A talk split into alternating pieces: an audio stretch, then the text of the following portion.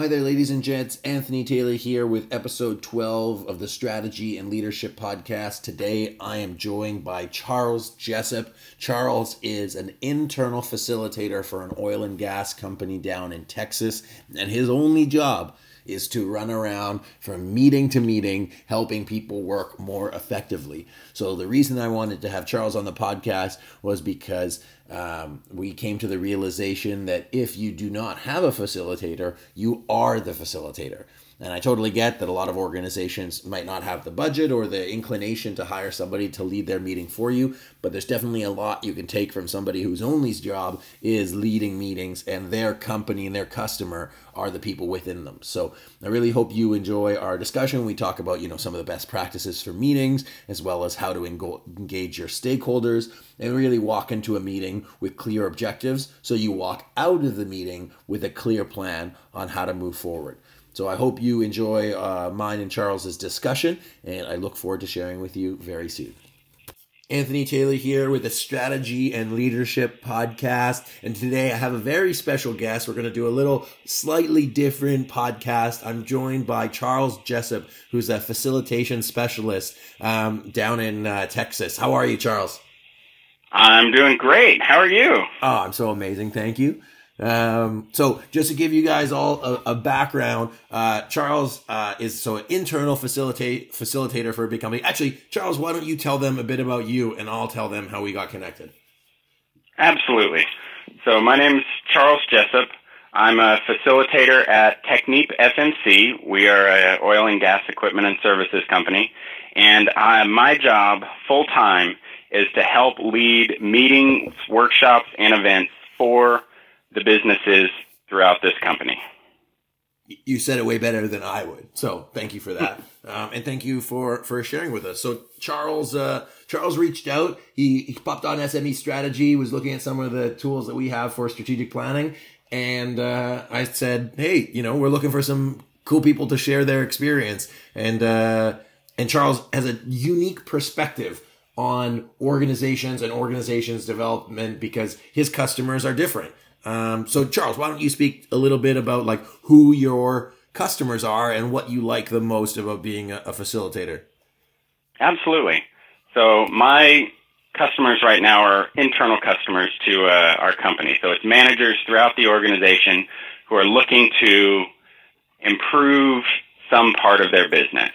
And they'll call me in and say, Charles, can you help us with uh, developing annual objectives for our team?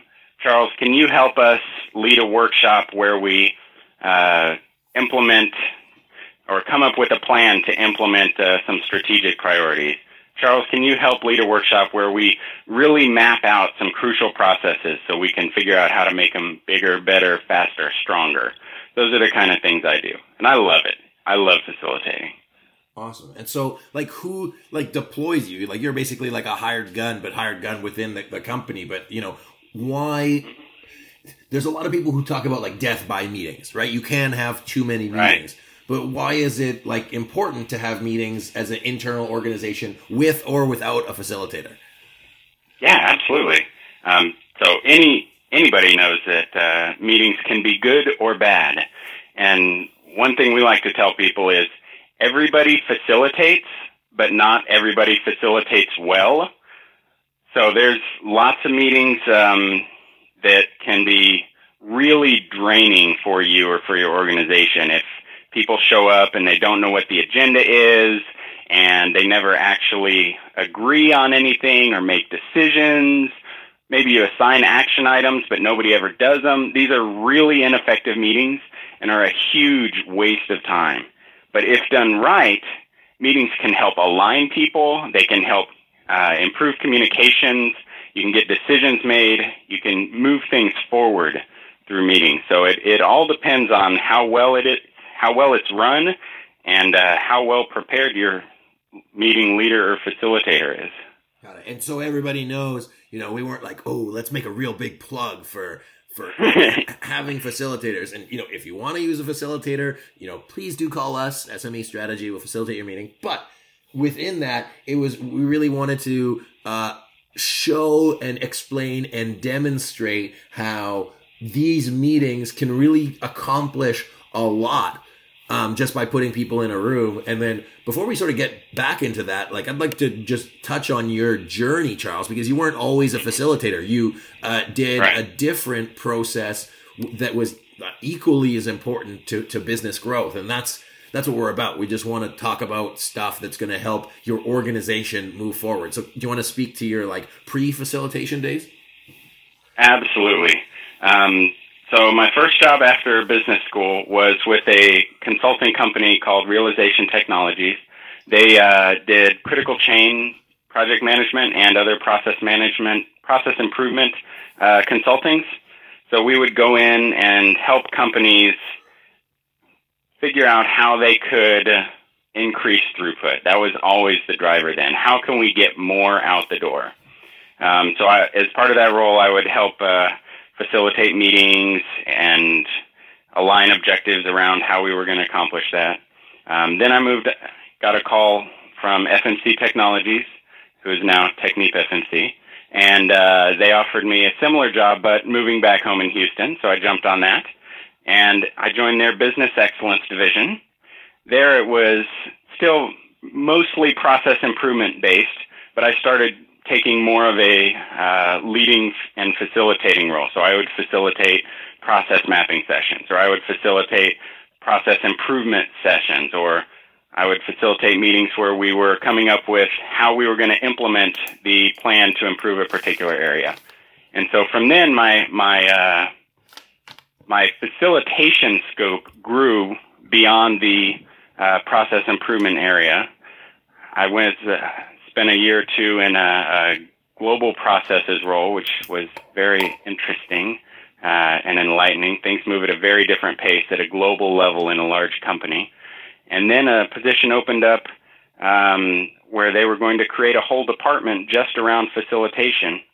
And I had uh, the manager of this new department contact me and said, "Hey, we might be com- creating something that's just going to be about facilitation, and your name keeps coming up when I ask who I should hire. Would you be interested in something like this? So I said, absolutely. So uh, I've been in this role, full time facilitation, for about a year and a half now, and uh, it's it's really been fun. Learned a lot.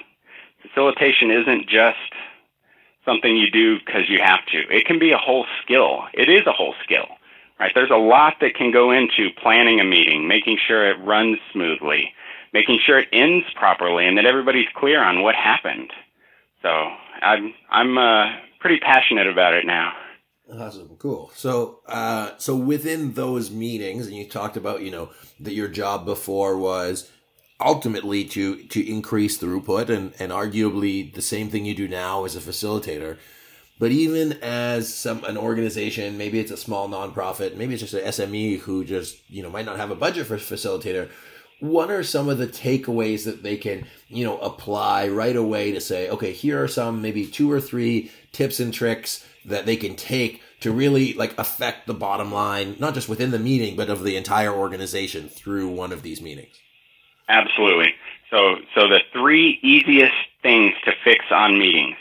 Number one, start off your meeting by telling everyone in the room the purpose of the meeting, right? The first words of your mouth should be, the purpose of this meeting is, and then you say whatever the purpose of the meeting is. I can't tell you how many meetings I've sat in where I'm wondering 30 minutes later, why am I here?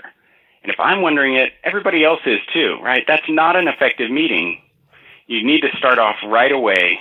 The purpose of this meeting is. And sometimes I've, uh, been in meetings where, you know, you'll ask, what is the purpose of this meeting? And if it takes them five or six tries to articulate it, maybe you didn't need to have this meeting in the first place, you know? So you can uh, help reduce the death by meetings by just planning out ahead of time what is the purpose. Um, the second key trick I would uh, share with your listeners is plan your meetings. Don't just show up and hope to wing it or figure it out as a go. Um, for important meetings, I always uh, have a written plan where um, I'll write out, you know, why are we having this meeting? Who's involved? What do we hope to accomplish? Um, those all those key questions. Uh, for less important meetings, it can be a quick checklist, but good planning and preparation can make a big difference. And then the last tip I would uh, uh, share with your listeners is make sure you end the meeting properly. A lot of meetings end with, um, well, it's two o'clock. I guess we got to get out of here because somebody else needs the conference room. Right? And then it's just everybody leaves and nobody knows what happens next. So always save a few minutes at the end of your meeting. Have a clear wrap up. Today in this meeting, we talked about X, Y, and Z. The decisions we made were one, two, and three. Here's an outstanding issue. You know, Joe is going to go resolve it. He should have a, a report back to us in two weeks, right, Joe? Yes, right. So that that clear wrap up and and conclusion can really help make sure that everybody leaves on the same page, and make sure that uh, any outstanding actions from the meeting get written down and get accomplished.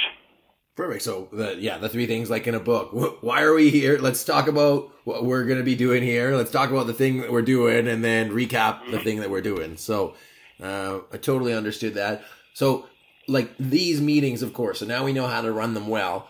Like what kind of what kind of stuff can you talk about like on on a strategic level to make sure that you know we we got some C level, some directors, some boards here. What are some of the things that are are really good uses of meetings, and how do they translate into you know really results for the organization? Hmm. So like one of them you mentioned was process improvement mapping, and then another one that okay. I see here is like the the transportation handling instructions, and the process mm-hmm. that you like made like had results for it. So like why would people have those meetings, and and what can they be used for? Specific examples of uh, stuff that we've done in the past was you mentioned transportation and handling instructions. That was a, a series of meetings that we helped facilitate. Um, we have something called transportation and handling instructions, and they're written by engineers and used by truck drivers and crane operators.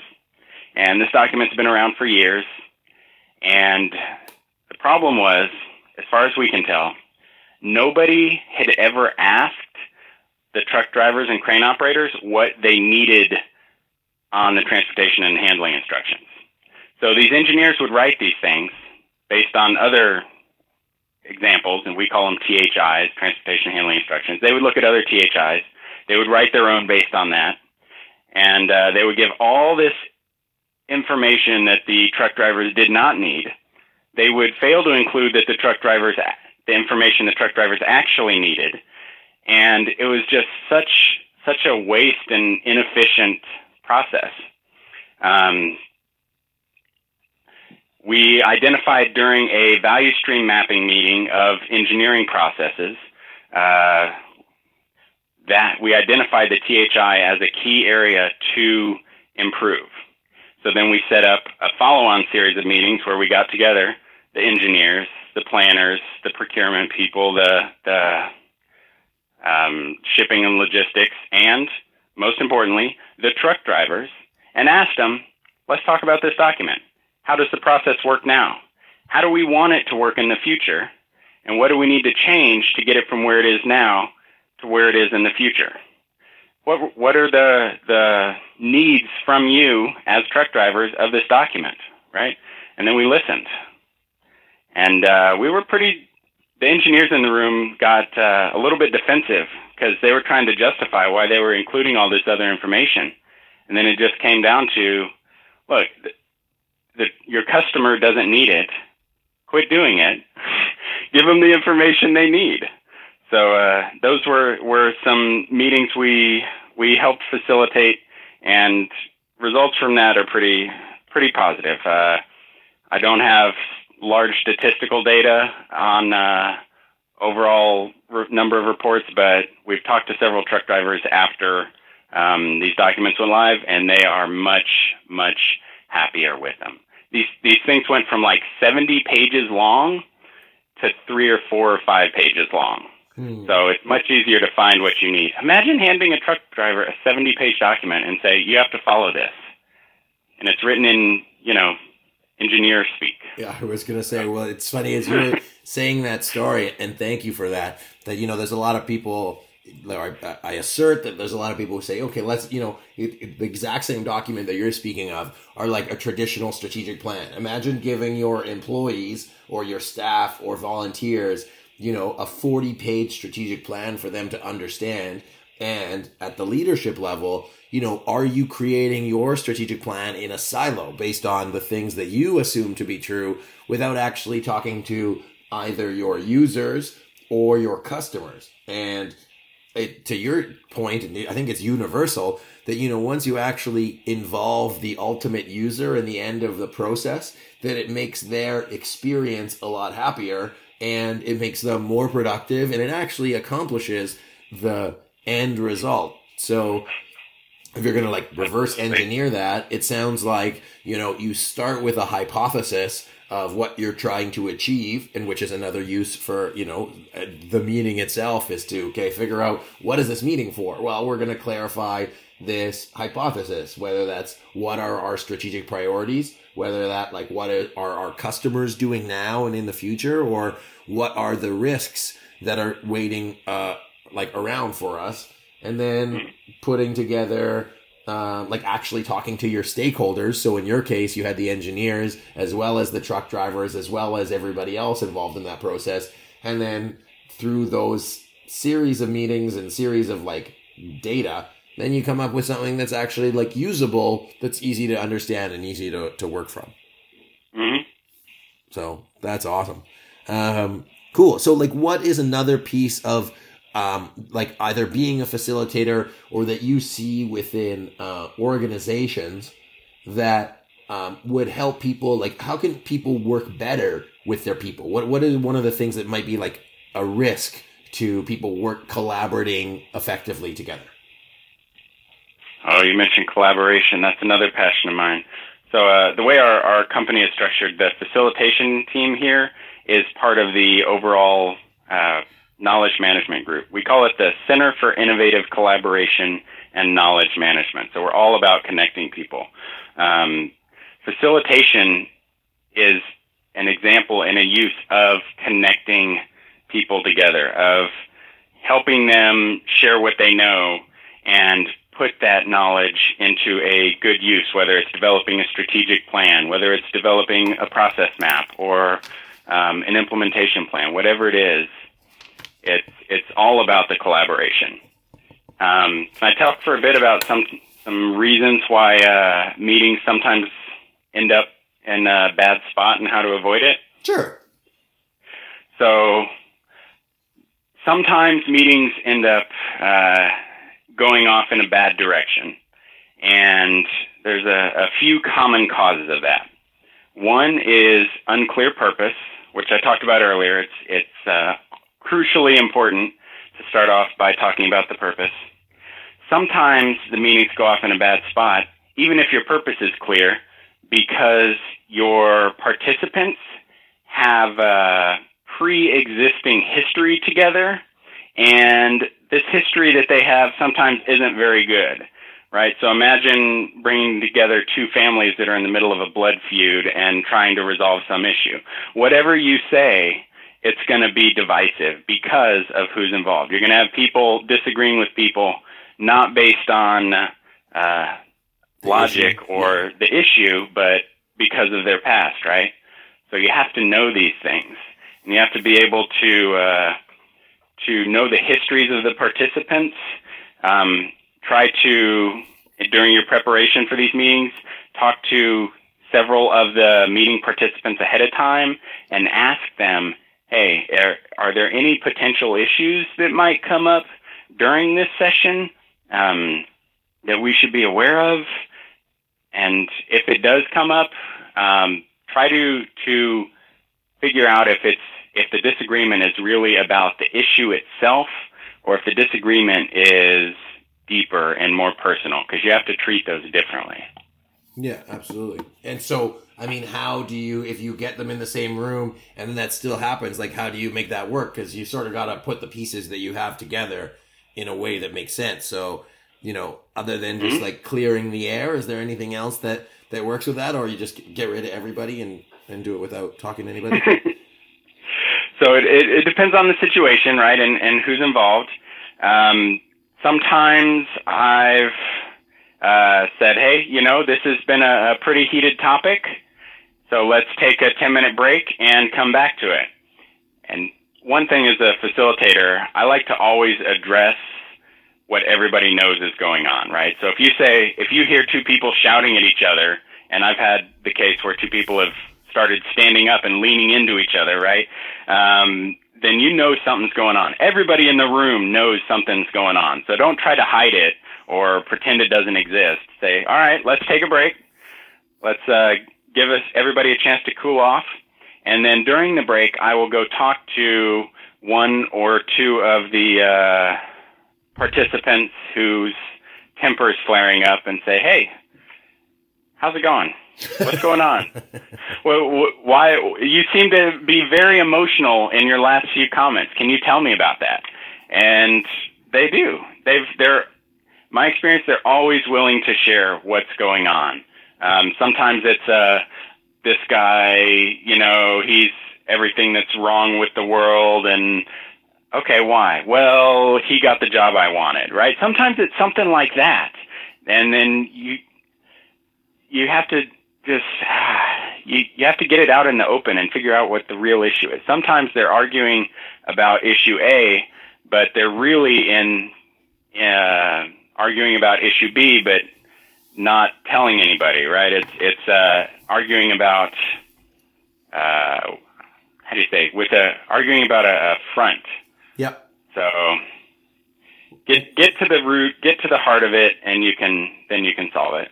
Got that. And so, yeah, and, and I would echo that as well um, when working with people, whether it's in the meeting uh, format or if it's just in, in like on a one on one, that just being able to acknowledge the person and like recognize what's going on once they actually, like a lot of times it's just on their chest. And mm-hmm. until you get rid of whatever's going on in their head, they're not going to be able to hear a single word that you say. And again, either one on one or in a group session, they've got some going on in their head that they just need to sort of like clear the air and get it out. And once they get it out, they can actually talk about the subject that's at hand. Um, and what's crazy that I've found uh, is that often in these meetings, y'all work for the same company. You work for the same division, you're on the same project, and you're just trying to do things slightly differently. And the reason that like somebody comes in whether it's an external facilitator or whether you're like tasked with this meeting or you're the CEO or the executive director, like you're the facilitator. There might not necessarily be, or a board chair. There might not be that title, but that's your role. That's your job. And so getting to get everybody's perspective and then find not even that common ground. Yes, but also because people are often saying the exact same thing just in different words that they can't even hear each other. Yeah. And and that's all it is is just making sure that what people are saying and what people are trying to communicate is being heard because so often it just falls on deaf ears and people just don't hear about it. So um, mm-hmm. yeah, awesome. So uh, Charles, you're you're doing a talk uh, coming up soon in May. What's uh, what's that about? I am, yes. I'll be speaking at the uh, International Association of Facilitation's North America Conference. Um, I'm uh, speaking on May 8th. It's in Florida this year. And uh, I'll be talking on the subject of how to facilitate a process mapping session. So this is something that I do a lot of. We will be uh, going through the example of how to um, the process of how to make a peanut butter and jelly sandwich, and it's harder than you think it is. Mm. So, uh, if any of your listeners can uh, stop by on the conference and say hi, I would love to hear from them. Awesome. So, if y'all are in the southeast and want to learn how to make a peanut butter jelly sandwich, um, do go make sure you attend Charles's session. And and I I'm not familiar with how to make a, ch- a peanut butter jelly sandwich. I am familiar with how to brush your teeth and it's uh it's exactly what he said. Surprisingly hard. And when you're leading something like that to however many hundreds or thousands of people it's a very very valuable skill to learn. Um so i won't i won't spoil it. You got to go see uh charles's uh charles's talk where where's it at? What's the conference again? It's uh in West Palm Beach, Florida on May 8th. It's the International Association of Facilitation.